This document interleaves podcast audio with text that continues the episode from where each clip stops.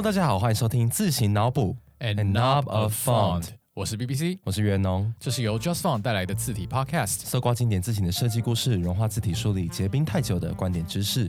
世界上有一些东西就是当时很红，但事后回想起来却很尴尬，有非常多事情。像什么东西啊？我们今天要讲这一方面的字形，可是我觉得大家可以先回忆一下生活中有哪些类似这样的事情。比如说我以前小时候有一首歌叫小薇，小薇呀，你可知道我很爱。对啊，我觉得我现在已经那个鸡皮疙瘩起来了。对啊，我听过，但是问题是，就它可能是我不知道一些幼稚园回忆还是怎样。对，或者是我高中的时候，就是那一年是2007年，然后那年的学生都很流行烫玉米须，然后现在大家回去看那个照片，就觉得。Oh my god！ 就是可不可以把这些照片全部都删掉？我还记得我们上星期不是去澎湖玩，然后我们在澎湖街头看到的字体，都很像在台北30年前会看到的。这真的是一件很棒的事呢。对于字体才来说，活化石。我说澎湖可能是卡在那个时空裂缝里面。今天的这个主角，他就是一个当时太红，红到后来觉得有点尴尬的一套字形。其实就红到发黑嘛，甚至不只是尴尬。对，他还掀起了中文世界里面的第一波明确的站出来抵制一套字形。什么字体会被抵制啊？它可是一个非常尊贵的字体，它跟一个皇帝有关系。乾隆下西洋，不是乾隆下江是下，乾隆下的是江南，郑和下的是西洋。这不是乾隆吗？对，是乾隆的阿公哦。乾隆的阿公字典体，所以意思就是所谓的康熙字典体，很多人都有听过。对啊，我觉得一定有一些人没听过，但你一定看过，在什么地方出现过呢？你还记得吗？文创海景第一排。没有，他的声音可能是文创海景第一排，然后他就是要天哪，星期日哦，有一点怎么讲，想要创造一个温暖氛围的一种雷光下。对，可能会配雷光下，但我如果是雷光下，我不会接这个。对，就是那我想想看还有什么比较有名一点的例子，饮料店有没有？饮料店哦，这个什么插方。什么台湾水果茶，我不知道是不是台湾的，我不知道是不是水果，我不知道是不是茶，但总之那一家也是用康熙字典体。然后还有什么例子啊？就如果你在书店看到一些那种什么旧时光啊，然后还有什么之前我记得有某一家泡面推出什么某某小食堂，对，小时光面馆那个，它就是用康熙字典体。所以你看是不是都围绕着同一种主题来打转？我好想说那个字哦，什么字啊？文青。哦，文创，我觉得好，就是大概在我大学那个时候，2009、2010那个时候是台湾大概文创这个名词开始发迹，然后很多人在讨论，然后那个时候我们这些读普通大学的大学生也会在想说，我以后不想走就是那种传统的工作，什么银行工作之类的，就想说我们以后要做有创意的事情，我以后走文创，就是那个时候可以很骄傲的跟人家讲说。爸妈，我以后要走文创这件事情，真的吗？那个时候会很骄傲吗？有可以，但那时候我觉得还可以。但是这个名词到后来已经变成一个干话。你们逛过那个什么文创观光夜市？对，文创车站啊，糟了，我们公司旁边那个园区也有文创你说松烟哦，松差文创园区，完蛋了，给过啦。这个字形跟台湾近几年所谓文创的这个概念。我认为它已经蛮完美的绑定在一起，可能在前几年，尤其是这样子，就他们很像一个怎么讲联合名词的感觉，就是你讲到其中一个名词，你会很自然想到另外一个。如果文创是一间公司，它的标准字就是康熙字典体，然后旁边它会盖一个那种假的红色印章，对，各种的 cliché。应用在这个版面上，所以这样子奇怪的文化现象，我不知道大家有没有经历过。这几年是慢慢消退啊，但我们还是要回过头去把那个挖出来，像《神鬼奇航》。神鬼奇航为什么是《神鬼传奇》吧？啊，就是那个硬核 ten， 对，硬核 ten。我们现在把那个硬核田挖出来，对，来跟大家讲一下康熙字典体这一套字体，其实它怎么由来的啊？从康熙时代传下来的吗？我觉得我们刚刚讲硬核田这个有一点像，就是康熙字典体，顾名思义就是这个字体从某一种康熙字典来，大家不要觉得康熙字典是一本书的名称，它是好几本书都叫康熙字典。这我不知道就是它康熙字典有重新刊行过好多遍，然后它可能是康熙时代制定的，然后一直传到清朝的很后面。像目前呢，市面上流通的这个康熙字典体，它是直接从1821年的一本康熙字典上直接扫描下来，把它编成字形档的一种字形。不过总而言之，它都还是照着。当初康熙时代去审定的那个版本去看印的，对，所以为什么我刚刚讲硬核天，就是一个木乃伊被召唤出来，然后直接到现在这样用。康熙字典体虽然我们把它讲得很奇怪，可是它是个非常重要的东亚字形，这边的形不是字形脑补的形，对，不是字形脑补的形，是形状的形。文字形状这个字形很重要的影响，为什么呢？康熙字典在现在东亚各国，尤其是比如说日本啊、台湾的教育部啊，其实在制定所谓的国民写字的这个标准的时候，他一定会回头过去参考康熙字典，因为他是依照小篆那个说文解字的那个逻辑去整理这个当时清朝这个写法的造型。所以你如果要去追溯到所谓很传统的这种汉字的写法的话，一般各国政府，就是东亚各国汉字圈的政府，多少会去拜个码头，就是去参考一下康熙字典的写法。所以这套字形的价值理论上应该是把这个字典里面的字把它拉出来，然后你以后可能写比如说我们中文系的这种文字学的报告啊，去考证这个中文这个汉字造型的演变的时候，是一个很不错的参考资料。当然原本的这个包装这套字体的人，他是一个中国人，他叫厉象臣，他有做过一些小小的微不足道的调整。好比说如果你是一个清朝人，你写玄，很玄的那个玄，你是不可以写完整的，为什么呢？因为要避讳。对，因为有一个皇帝叫做玄烨，玄烨，对，或者是那个四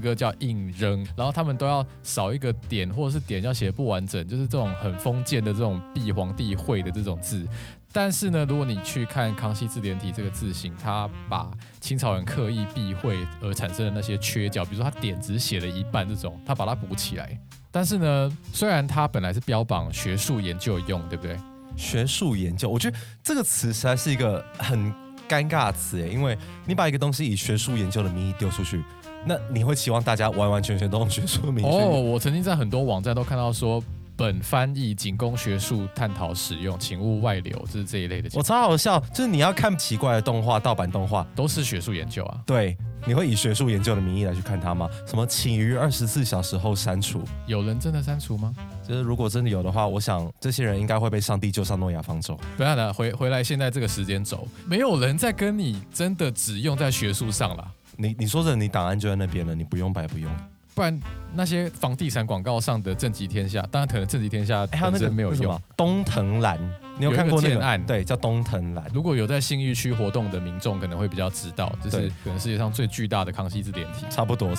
所以它虽然说标榜原本的网站上可能标榜学术使用，但其实大家拿到档案，大家想要怎么用都可以，它就是变成文创体、房地产体，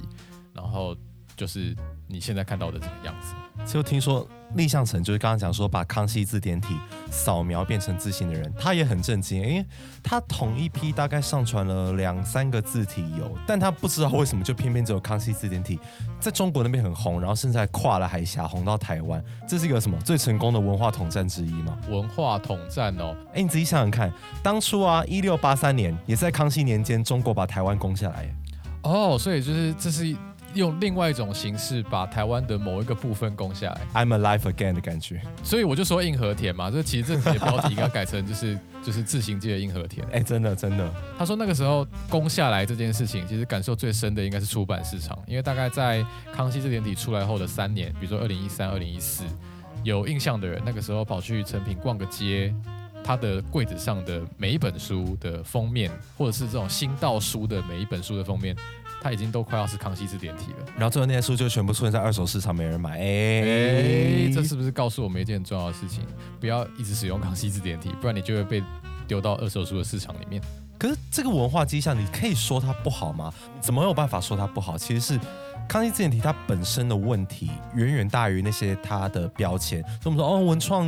不好，怎样不好？但这个字体本身的问题其实更多。对于东亚字形圈的整个产业标准来讲，康熙字典体可能有很多地方没有符合大家对一个好字形的定义的标准。好字形怎么样叫好字形？对，好字形其实是有一个低标的，就是大家可能对100分的字情各有各的说法，但我们对于59分的字形都有一些共同的认知，好比说像康熙字典体一样，就是它的线条充满了缺陷，就是它不是一个完整的字，因为它是直接从道光年间的那一本康熙字典扫描下来，所以可能原本师傅科的字，不同的师傅科它会有不同的风格，然后不同的师傅在不同的时期科它的字的大小还不一样，那你没有先经过统整就把它包进了同一个字形档里面，所以你打出来之后你没有办法创造一个字形排印应该要有的那种稳定的效果。什么叫稳定效果？就是你可以想象说，如果今天读一篇小说好了，基本上你看过去你不太会在意那个字的内容，你现在回想你最近读的一本小说，你可以讲出它的字体长什么样子吗？通常不行。那其实这反而是一个好事耶，表示说那个字形能让你 focus 在文字的内容上。但康熙字典体它是一个风格非常鲜明的字体，你说这样有什么不好吗？有，就是它会让你有时候没有办法着重在文字的内容上，这个因为有可能说它字有时候大有时候小，然后这边这一笔比较出去，然后那边那一笔不知道为什么多一个奇怪的破损，然后你看过去就会想说出去的撇，破损，出去的撇，就是简直很像玩那种很奇怪的节奏游戏。我觉得一开始看到可能还蛮新鲜的这个字破掉了，就是因为其他字都很完整，就是哇破掉了，但是破损是一个很吊诡的事情，因为破损你要的应该是一个随性的效果。我说可能是，例如像是你可能用 PS 套效果这种感觉。对，因为在自然界中的破损，它不可能每次都破的一模一样嘛，我每次都在撇那个地方破掉嘛，这样不合逻辑嘛。在整个版面上，就是你的康熙字典体每次破的地方都一样，所以它就是说在每一个版面上，它破掉的感觉都一样，所以它并没有创造出来一个随性的破损效果感。他就只是把这个品质不好的感觉一代一代的复制下去。你就想嘛，如果今天用这个来打木兰诗，急急复急急，你会看到说奇怪，为什么这四个急迫的地方都一样？是有那么急迫吗？所以它不能被称作是一个随性感，因为其实在很多时候我们需要随性感的包装。不过呢，如果你的随性的地方都是破在一模一样的地方，那就会让人有一种很可疑的感觉。还有一个问题就是，你现在用电脑里面随便一套中文字型，你能不能打出来一篇同时有中文跟英文的文章？可以啊，这听起来很自然啊。但康熙字典体可以吗？你想想看，康熙字典体里面会有英文跟数字吗？没有啊，那个时代皇上哪来的英文跟数字可以让我们用啊？可听说康熙很喜欢洋人的东西对，但好像没那么喜欢，可能他喜欢归他喜欢，旁边的人其实没有什么管他。所以这问题就是说，你今天是从康熙字典来扫描一套字体出来，里面的因数符号要从哪里变出来啊？后来我们发现，就是原本的制作者他就是不晓得从哪边找来一个因数符号，就把它塞进去。他跟康熙字典体一点关系都没有。请问是米版是吗？对，我是怕可能潜在的可能是米版。那些东西到底哪里来的？这个我们就先不管。但问题就是说，你放在一起那个风格不一定符合，因为康熙字典它的原版是你看过那种木刻版的书籍有没有？可是你要从哪里找到匹配的英文跟数字呢？我觉得可能市面上的开源字体还蛮难找的，就你可能仔细找得到，但是我觉得目前在市面上流通的版本看起来是没有仔细找的啦。对，所以刚刚讲的这几个点就比如说没有被整理过的破损，没有经过修饰的文字外形，让这个字体的使用情境很受局限，因为它就已经破了，而不是说完整，它可以之后再加上效果让它破，然后再来。现在的东亚字型其实都会很用心去设计里面的各种符号，可是康熙字典体它里面的中文就是原本扫描下来的，然后它的硬要去别的地方把标点符号啊、英文啊、数字啊把它加进来，变成一个很诡异的拼装车。然后还有一点更严重，就是在之前某些设计界的争议事件的时候，被人家拿出来讲的一点，就是2013年的时候呢，这一套字型已经被某个中国的化妆品品牌买断了。可是有人 care 吗？说真的，对，说实在，但我呼吁大家要 care 一下。对，就是人家已经把那个东西买断了，然后你如果从网络上随便抓下来，你之前又没有买的话，那你不就侵犯人家这个厂商拥有这个字的权利吗？人家只是没有跨海来提告而已。你这样讲的话，那台湾人不是应该大用特用吗？这叫做民族的复仇、逆统战，好像没有用这不是问题啦，问题是说。就是因为这样子，市面上有一些不知道从哪里流出来的，变成叫做所谓的试用版的东西。那你可以想想看吧，你一个化妆品，对，我们一样用化妆品来举例，它的试用版会给你一整罐吗？不会，会给你一小包。在市面上很多流通的康熙字典体的试用版，大部分它的字其实是不齐全的。我们刚说康宁字典有可能好几万个汉字，但它的适用版里面大多只有几千个汉字，3000个，是不是？3000个汉字，那多的缺字竟然会用标楷体来补起来。我个人是看过很多这样的例子，就是它明显的使用了康熙字典体的适用版，然后里面缺的字就使用标楷体来补，而且可能觉得人家不会看出来。因为3000字啊，3000字的频率的是什么概念呢？3000字大概可以包含你日常生活中99%的用字，但请不要觉得99%很多，因为台湾人一堆人的人名啊，或者是一堆地名的缺字就够你受，就是你可能排一篇文章，发现所有的名词都是缺字的，所以我们讲了很多康熙字典体的不适啊。但我真的是觉得原作者也不要主张自己是作者，因为你其实就只是把它扫描下来，然后包装成一个字型档。这很像说，例如说拍照是一种艺术嘛，你只是把别人的东西复制下来而已。拍照的话也有自己的论述，怎么样去 develop 这个照片？就是说，如果你直接把一个破损，而且是不好的破损的东西，照单全收，然后也没有经过一些大小调整啊、排版的一些最佳化啊，那这样的话，是不是好像你做一个创作者的话，少了那么一点点功夫？好，没有人因为这件事情会违法啦，只是说就是他对于整个我们所认知什么叫做一个好的字型，他并没有达到这些要件。会不会有人听到这边就觉得说，哦，所以这种复刻字体就不好？没有这回事啊，因为就很像说，同样一个类别之下，有些人可能做的比较多，有些人可能做的比较一般。我觉得是因为我们在中文的语境里面，我们可能对于古籍保存字体没有那么的熟悉，我们其实平常看到都是一些比较近代才做出来的电脑字体。把古代的文字带到现代来使用，是一个字型业界或说整个设计业界已经行之有年的一套做法，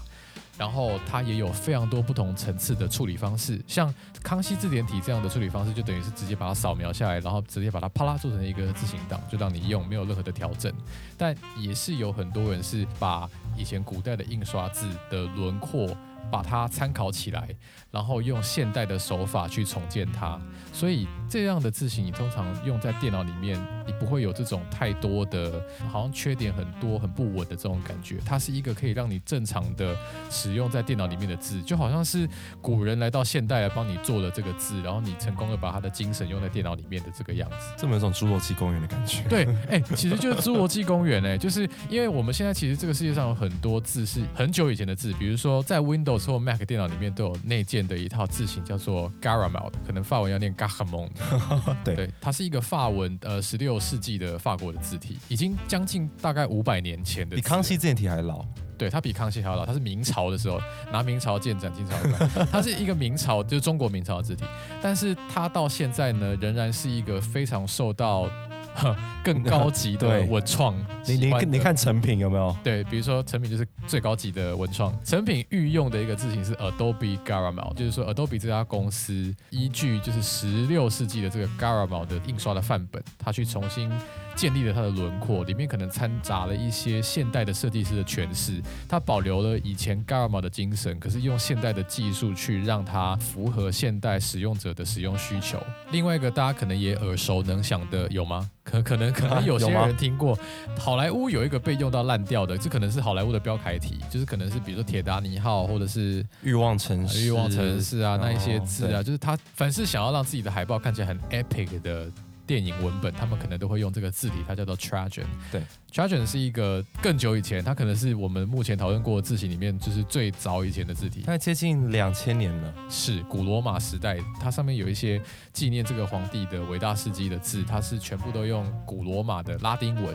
那 Adobe 的设计师呢，就是依照这个碑文的范本去把它刻出一套数位字型，去改良它在电脑上面使用的一些必要的调整，例如像什么以前的罗马字是没有 U 的，也没有 J， 这个很重要。对，你要把它加上去。依照他所看到的资料去想象，如果古罗马人写 U 要怎么写？还有如果古罗马人有小写怎么写？那个时候也没有小写，没有标点符号，没有数字，所以这个都是要设计师去补的。那很显然，我们今天的故事的主角，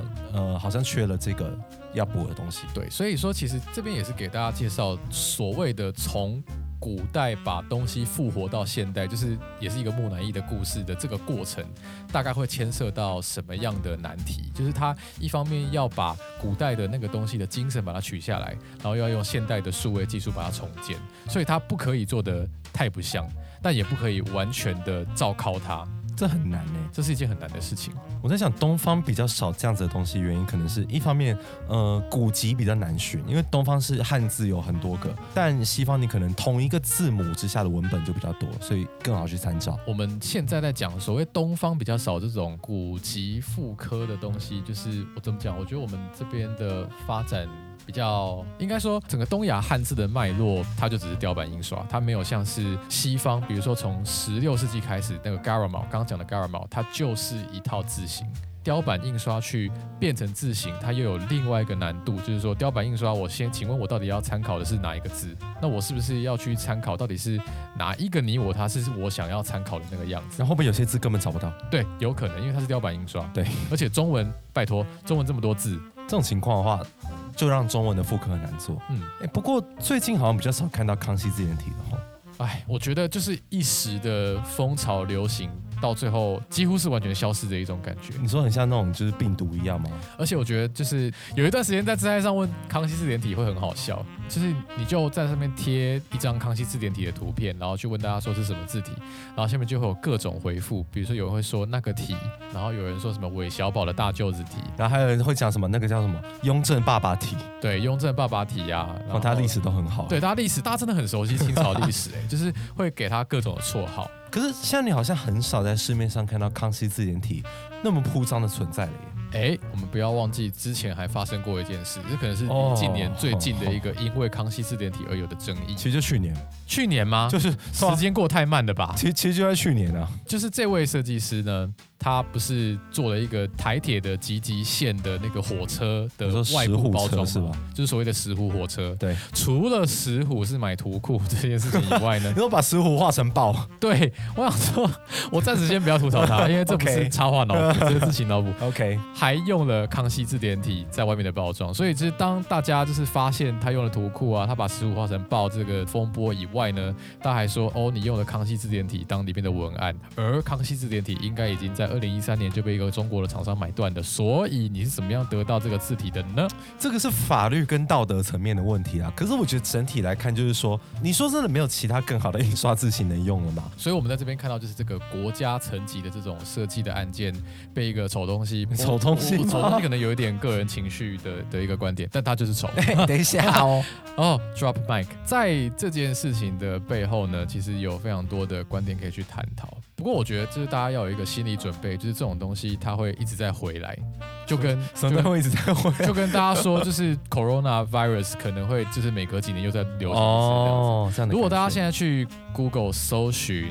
康熙字典体产生器，你真的还是可以使用那个产生器耶，所以它会一直都存在在那边。对，然后依照社群的原理，你知道社群就是一种随时就是每一年每一天都会有人新加入的这个情况。好比说，其实自嗨，其实过了这么久以后，都还是偶尔会有人来问康熙字典体这个是什么题，没打过疫苗的人吗？对，就是他们会一直进来嘛，所以你可能要有一个心理准备，就是说我可能过了一段时间之后，怎么又跑出来了？可是我觉得它其实是一个文化现象，就好像说你可能那种Neo Soul 在80年代很流行，可是现在的人又突然开始喜欢听那种就是比较那种慢、比较 chill 的音乐。所以其实字型应该说任何一种圈子都会有这种文化现象，就是可能5年前那种东西好像被大家骂得一无是处，结果后来的人又找到了他的新的生命，这样的感觉。我最近很有感触的是，我觉得我们的设计圈开始有一种腔化的现象，因为可能在几年前大家所崇尚的是一种干净极简的设计，对，但最近几年就是一种腔的潮流席卷，就是整个我不晓得是不是只有我们同温层这样子，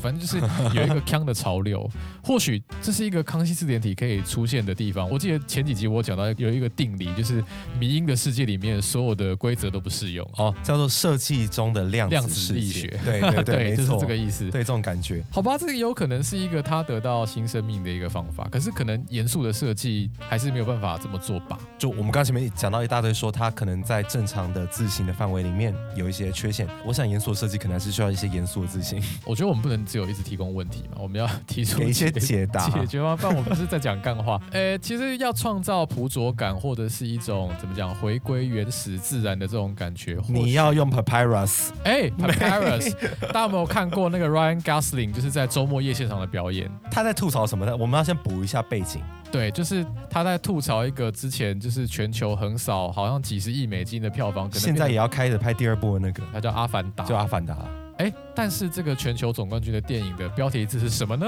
就是我刚刚讲的那套 Papyrus。对，他号称就是可能你就想把它西方版的康熙字典体，它跟康熙字典体的产生有点不太一样，但你可以把它想象成类似的感觉。如果我们用结果论来看，它是一样的，就好像西方的人只要想到古老就会用那个字体。在周末夜现场的那部片里面，就是 Ryan Gosling 他们的设计师啊，他就是一个设计师，然后他在那边就是得忧郁症，然后还去找心理咨商。他的 argument 就是说，为什么这个横扫全球的这个票房电影的字体用的居然是 Papyrus？ 他还在电影里面崩溃大吼说 It's Papyrus！ 哎拜托大家真的要去看，你把那个连结放在底下好不好？对，这个 show notes 会有附那个 Ryan Gosling 那个崩溃的那个效果，所以其实很多设计师对于这种事情是会崩溃的。不过只是多想2秒钟，你可以不用让设计师崩溃。像什么？其实说实在的，你不会把康熙字典体用的整篇都是嘛，所以不一定啊，有人就会，所以就不好嘛，你不要这样用嘛。可是你如果真的想要一个大标题，好，假设它就本来就应该要被用在标题上嘛，这种很有特色的东西，你如果要用在标题可能4-5个字的话，你要不要直接就是电脑里面印个你就是一般的名题，然后你国小美劳课没有画过那个铅笔拓印，对，拓印，我们淡水是念拓印，好哦，就是你有没有用过那种方法去把你电脑里面的印刷名题把它就是画在一张纸上，然后你把它扫描到你电脑里面，然后你可能再用一些特效去做，这样不就会有破损效果了？而且你只要做4-5个字是可以花多少时间？这样子很有那个就是一种特质的感觉，这可能会变成你一个设计独特的风格。对啊，正常来说其实要做标准字最好还是自己手动去做。对啊，你可以得到的效果远比你直接把康熙字典体打出来还要有效，除非今天是你阿姨叫你免费帮她做一个 logo 就算了，那就算了吧。对，那你直接用康熙字典体。可是如果你今天接的是一个案子的话，我觉得你可能还是展现出一个你的风格或敬业的态度会比较好。对，可是这是可能3-4个字。那假设说，我今天有一段比较长的文字，可能一句话好了，这样怎么办？我就先暂时不要业配我们家自己代理的产品。如果你真的有办法，你可以去日本买一家公司出的字型，那家公司叫做欣喜堂，我本人很欣喜的那个欣喜，什么叫举例？对，他真的是那个欣喜啊。然后他的设计师叫做金田新一先生，他在东亚字型圈其实是还一个赫赫有名的人物，因为他算是第一个发现我们可以从中国古代的典籍里面的字可以去提炼出他的精神。他什么意思？提炼出他的精神？提炼出精神就是他用他自己的诠释去重建以前的古籍科本上面的字，并用现代的技术把它重建成一套字型，这个是一种很厉害的功夫。它有一个作品叫《金陵》，不是你说什么魔界那一种金陵，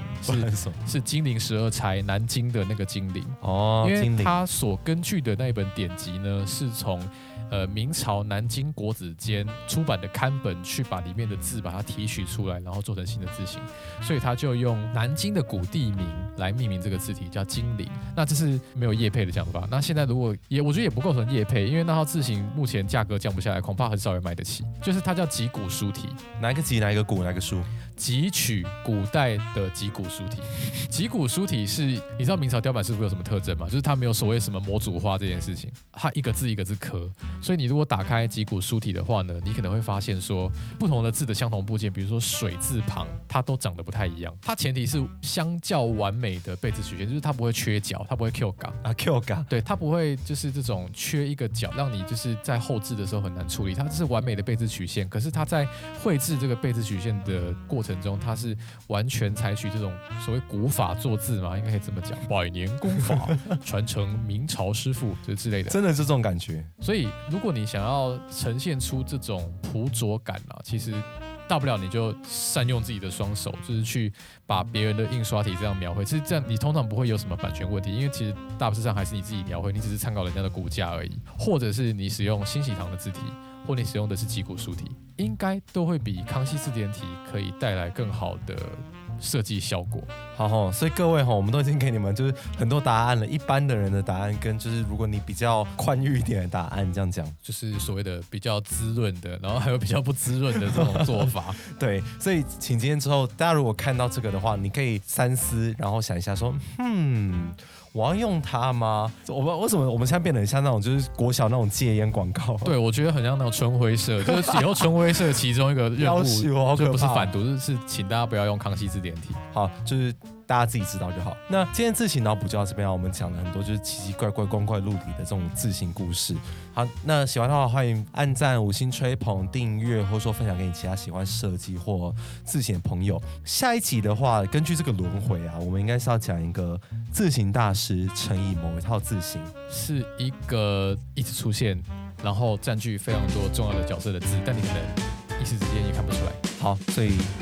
下一集再听吧，那我们这集就到这边啦，拜拜。